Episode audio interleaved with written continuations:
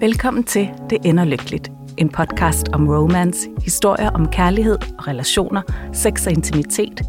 Alt det rare, men nogle gange også svære i livet. Vi taler med forfattere og redaktører og læsere. Hvad er romance overhovedet? Hvad kan romance, og hvorfor elsker vi romance så højt? Mit navn er Sara von Essen, og jeg er redaktør på forlaget Flamingo. Hej Ulrika. Hej Sara. Velkommen tilbage til Det ender lykkeligt. Tak skal du have. Vi skal lige have en ting på plads. Nu kalder jeg dig Ulrika, og her ja. på bordet har vi din nyeste roman, Yes. Vild i varmen. Ja. Og der står du jo som L. Sherman, forfatteren som L. Sherman. Og hvorfor er det nu, at det er sådan? L. Sherman, det er mit pseudonym, som jeg bruger, når jeg skriver romance. Og øh, jeg skriver børne- og ungdomsbøger, så bruger jeg mit, øh, mit fødenavn, Ulrika Bjergård. Og L. Sherman, det kom egentlig lidt i stand på sådan en, en sjov måde, fordi dengang jeg startede med at skrive romance, der skrev jeg på engelsk. Og mit øh, navn, Ulrika Louisa Bjergård, det klinger ikke super internationalt.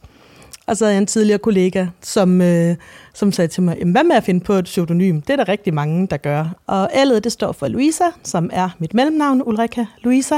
Jeg øh, hed Hørmand, inden jeg blev gift, og så har jeg bare anglofiseret det til et Sherman. Noget personligt og noget helt nyt. Ja, Noget lånt, noget blåt, ja noget gammelt. ikke noget blåt. Nej, ikke men blåt. nej. Ej, men hvor fint, så fik vi det på plads. Ja. Og netop altså, Vild i varmen er din nye roman, som Ja. udkommer 9. marts.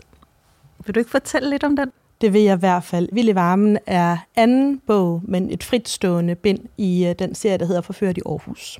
Så vi er tilbage i Aarhus med øh, et nyt par, hvor vi kender den ene øh, hovedperson, Felicia, lidt fra øh, Vild i natten, der var første bog. Og øh, Felicia, jamen hun er øh, efter universitetet, så hun, øh, så hun startede på et øh, mega fantastisk job i et internationalt firma og kommet med i sådan et talentprogram, hvor hun skal til udlandet og arbejde af nogle omgange. Øh, samtidig så har hun ikke super meget held i kærligheden, så, øh, så det har hun egentlig ikke gjort så meget ved. Det kender vi også lidt fra, øh, fra Vild i natten, hvor vi kender til hende, hvor det var sådan, øh, hvad kan man sige, enkelstående forhold på enkelstående forhold. Men øh, hun, øh, hun bærer en del af skylden for det selv, synes hun. Det gør hun ikke. Øh, det er der en helt anden baggrundshistorie for, at øh, hun gør. Det bliver lidt kryptisk, det skal jeg nok lige komme lidt mere ind på. Men øh, hun øh, støder ind i Klaas, som er alenefar til to. Det ved hun ikke endnu. Det har vi spoilet på bagsideteksten. Øh, så derfor så kan jeg også spoile det her øh, til en julefrokost, hvor de, øh, hvor, de, hvor de falder fra hinanden. Så det er et meet cute på et tidspunkt, hvor ikke rigtig nogen af dem, hun har ikke øh, tid eller ret godt held med forhold, og han har virkelig ikke, øh, han har virkelig ikke tid i sin hverdag til det. Man trænger også til at få sig selv tilbage. På den måde, han mistede sin kone for et år siden. Det har vi også spoilet, så det er heller ikke en, en spoiler. Så han er enkemand og far til to, og hun er på vej ud i verden. Og hvad er det, du, hvad vil du gerne med denne her roman? Ja, på en måde så vil jeg gerne have, at vi har de her to personer, som, som møder hinanden, og som ikke så det komme. Mm. Og så siger det bare bang. Mm-hmm. Men også det her med at, øh, at løfte os fra den her hverdag, og fra alle de her forestillinger om, at der er nogle præmisser for, hvordan man kan få et forhold til at lykkes. Mm-hmm. Ikke? Hvor man kan sige, hvis de, hvis de virkelig gerne ville det, kunne de så ikke få det til at fungere. Og det er jo et eller andet sted, det de skal finde ud af Ja. øh, i bogen. Samtidig så øh, har de hver især deres at slås med, hvor man kan sige, Felicia, hun har en baggrundshistorie med to forældre, øh, der blev skilt, da hun var 12, og ikke rigtig har, øh, har kunnet snakke sammen siden, og taler stadigvæk igennem hende, og hun er 27 i dag. Så der er simpelthen den her, øh, den her bagage med, at hun har aldrig fået taget et ordentligt opgør med dem, og egentlig lavet sig blive ved med at være den her kastebold mellem forældrene. Så der er også sådan lige en... Øh, en historie med, hvordan vi bærer på øh, det, vi nu er blevet budt igennem hele livet, og via vores forældre. Så, så hun er jo nødt til også personligt for at frigøre sig fra det, og for at kunne tillade sig at kaste sig ud i et nyt forhold, hvor der er en hel masse øh, udfrakommende benspænd, for det gør, lader sig gøre, så er hun nødt til at tage det opgør. Øh, og Klaas' historie er meget sådan en klassisk sovehistorie, det her med, at når man har mistet, at øh, så må man gerne elske igen og lade sig elske igen. og give plads til det, man ikke kun har én, én stor kærlighed i livet.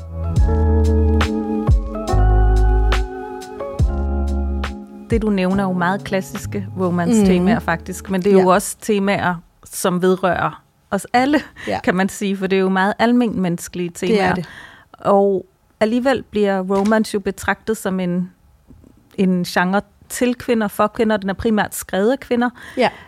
Er det noget, du har gjort dig nogle tanker om? Også fordi i dag fejrer vi jo kvindernes internationale ja. kampdag, så det er også ligesom det, vi prøver at binde sløjfer ja. til. Jeg tror, hvis jeg sådan skal spole tilbage til mig selv, og det her med både at læse og skrive romance med nogle dybere liggende budskaber, som der jo er i stort set al romance. Altså, der er jo ikke noget, der bare er en kærlighedshistorie. En mm-hmm. kærlighedshistorie opstår jo af, at to mødes og skal finde ud af at have det til at fungere.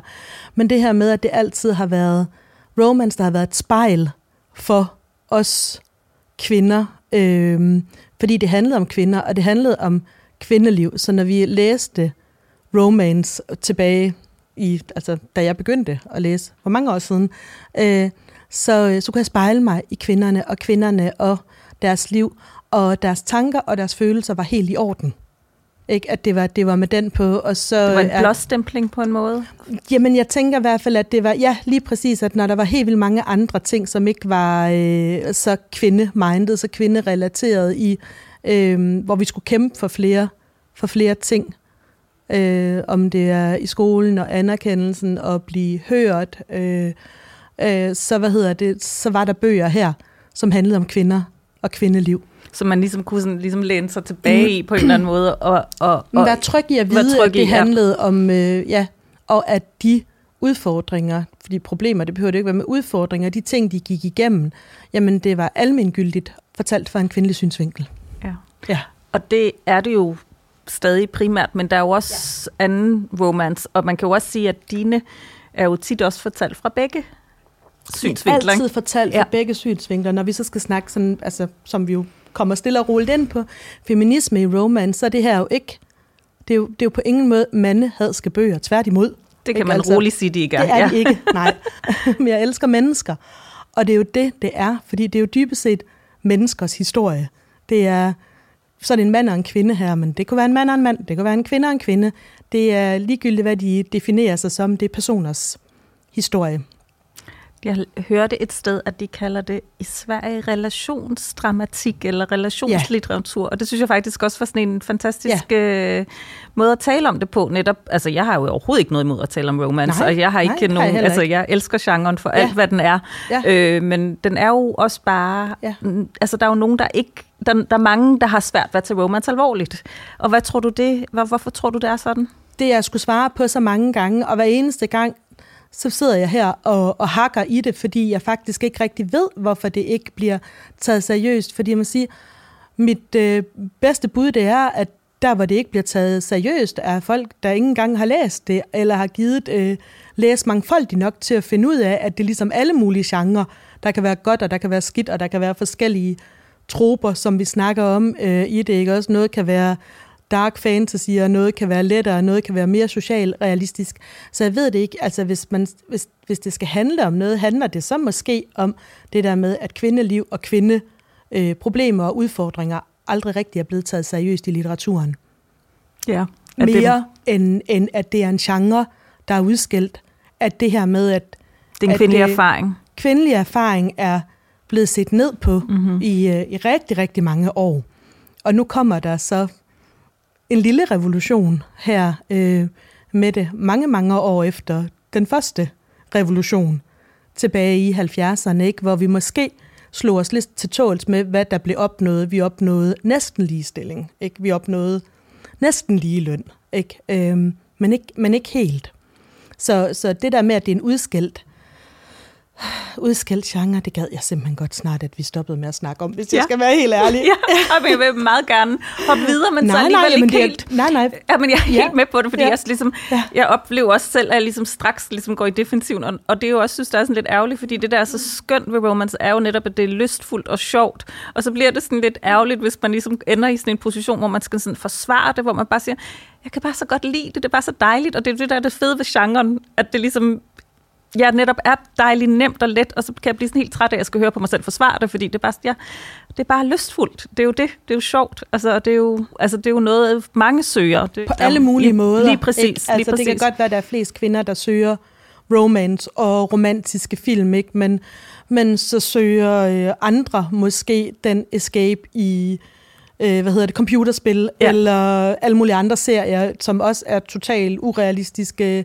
fantasy, eller dystopier, eller et eller andet. Vi søger jo på en eller anden måde alle sammen en form for eskapisme, ja. når, øh, når hverdagen bare bliver lidt for enten træls eller hård. Øh, når der går lidt for meget krig og dårlige nyheder i det, ja. så, eller sure sukker og havregrød, ikke?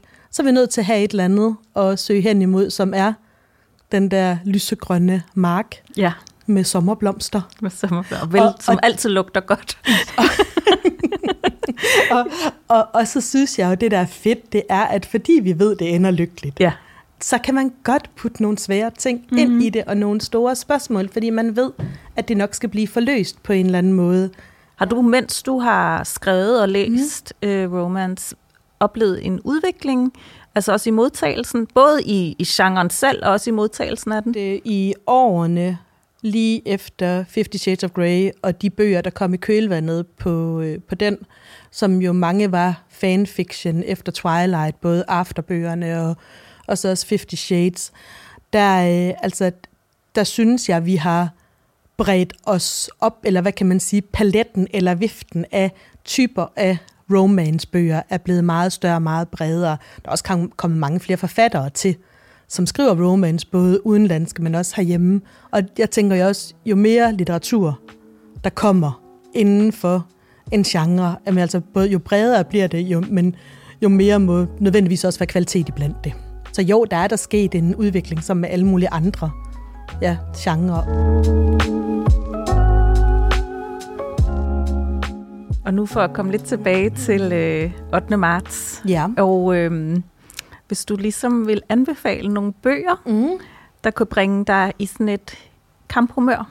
8. marts og feminisme skal jo ikke nødvendigvis handle om øh, mandelede eller kvindevrede eller et eller andet, men det er, hvordan kan vi stå sammen som mennesker om at skabe lige vilkår, uanset hvem vi er, hvilken mm-hmm. person vi er, hvad vi identificerer os som, hvad vi er født som. Så hvordan kan vi egentlig gøre, altså hvordan kan vi gøre det, men der er bare stadigvæk behov for, at, øh, at øh, kvinder og kvindeliv øh, bliver sat, sat på, på dagsordenen. Så jeg tror bestemt ikke, at det vil skade nogen noget at læse noget af det første, der kom. Og så starter jeg lige helt tilbage med eksistentialismen med Simone de Beauvoirs øh, det andet køn. Ja, lige præcis det andet køn, jeg vil sige, Deuxième Sex. Øhm, øh, helt tilbage der i slut 40'erne, hvor hun fik jo heldigvis et øh, blomstrende og flot øh, forfatterskab selv, men hun stod jo lidt i skyggen af sin partner, øh, Jean-Paul Sartre. Øh, og hendes, en af hendes de der læresætninger eller citater, som man hører, det er det her med, at man fødes ikke som kvinde, men altså man bliver det, kvæg alle de påvirkninger, vi får øh, udefra. Og den synes jeg egentlig er meget god at huske på, og så ved jeg ikke nok om forskning til at kunne udtale mig ret meget mere om det, men lige, lige mere det her med alle de her strukturer, man har været bundet ind i, og en del af, og kønsrollemønstre, og, og så videre, øh, helt tilbage, langt tilbage, ikke også, at det bare hænger ved. Ja. Jeg tænker altid, når, man, når jeg hører det der Simone de Beauvoir citat, så tænker jeg altid på RuPaul, der siger, ja we're born naked, the rest is drag. Og det ja. er sådan lidt det samme igen, når ja. vi jo alle sammen bliver skabt. Det altså, vi. vi er jo ja. født, ja. både hvad angår køn og kønsidentitet ja. og seksualitet. Ja. Øhm, men jeg har altid elsket begge citater, faktisk. Præcis, ja. præcis. Jamen, så spoler jeg lige frem til start 70'erne, mm-hmm. fordi der både der debuterede Erika Young med øhm, Fear of Flying, og det er egentlig meget sjovt, for hendes hovedperson, hun hedder Isadora Wing. Ja, yes, så hun har det er nok vinger. ikke tilfældigt. Nej, det er nok ikke tilfældigt. Og det er sådan en kvindefrigørelsesbog også, hvor hun rejser til, er det Wien? Jeg kan faktisk sin, ikke huske nej, det. hun rejser ja, på et eller andet ja. Øh, psykologi ja. ting i Wien med sin ægte mand, man falder for en anden. Ja. Og, og det her med det der ægteskabet og kvindelivets snærende bånd, hvor hun har brug for at, at bryde, bryde fri af det. Og nu vil jeg ikke spoile hele handlingen til det.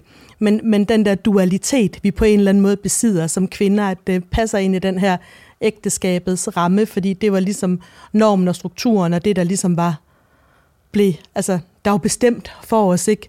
Men, men hvad nu, hvis vi netop spredte de der vinger? Ikke? Så den er frygten og ja. Mm. Hvornår og, læste og du den? Kan du huske det? Det er mange år siden. Det er også derfor, at nu sad jeg lige og læste op på bare lige lidt, mm-hmm. øh, lidt øh, resume af det. Men jeg har læst rigtig mange af mine, nogle af de der ting, der definerede mig og, og mine bøger helt tilbage der i 90'erne. Mm-hmm. Ja. Mm-hmm. Hvordan er det afspejlet i, i din egen, i dit eget værk? Kvinderne er meget selvstændige og skal, altså, og skal klare sig selv, og skal klare sig selv først og fremmest. Det vil man kunne genkende til i alle mine kvindelige hovedpersoner. Der var jeg så udfordrer mig selv med det, det er det her med, man behøver ikke altid kun være nok i sig selv. Det er okay at læne sig op af andre mennesker, eller har man fundet en, øh, en god partner til at være en støtte, så er det, så er det også, også okay. Men, men, men hele det her med at, at være vokset op øh, til at skulle klare til at skulle klare sig selv, øh, det kan man helt sikkert. Det kan man helt sikkert se i mine bøger. Og så, øh, og så går personer igen også, og at personlighedstræk både fra min, min mor og min mormor, som var stærke kvinder i min familie, helt klart. Og hvad er det for nogle klart. træk, sådan man... Den der altså arbejdsomme, arbejdsomme kvinde, som skulle, skulle, klare, altså skulle mm. klare sig selv, men også det her med, at når man skal klare sig selv, så træffer man også sin egen valg. Og det har jeg i hvert fald, det er i hvert fald også noget, der afspejler sig både i mig og i mine bøger, det her med at sætte sig i førersædet af, af ens eget liv. Altså, hvis man vil noget, så er der ikke nogen, der kommer og forærer dig det. Altså, de, de kommer ikke bare, så kan man ikke sætte sig ned og tænke, åh, hvor er det synd for mig, alle de andre, de får, ikke? Øh, og alle de andre, de gør.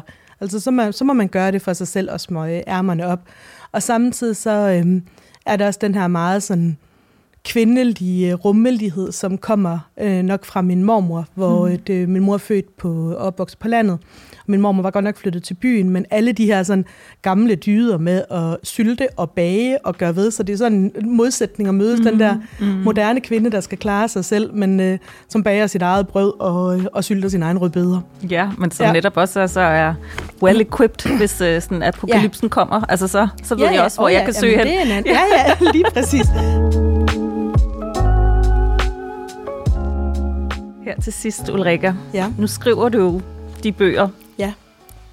Jeg tænker, du skriver de bøger, du har fantasier om, og, eller forestillinger om, og du Ja. ligesom, du bare gør det. Ja. Men hvis der nu var en bog, du ikke, der ligesom stadig mangler at blive skrevet, som har noget, havde noget 8. marts, eller en eller anden, ja, en kampdags fantasi af en slags, hvordan, hvad skulle den roman, den romance så gå ud på? Og nu lyder det, som om vi har fuldstændig planlagt det. Det har vi ikke, men, men jeg har en idé, og jeg har skrevet nogle af de allerførste sider til det. Selvfølgelig har du det, Og, yes.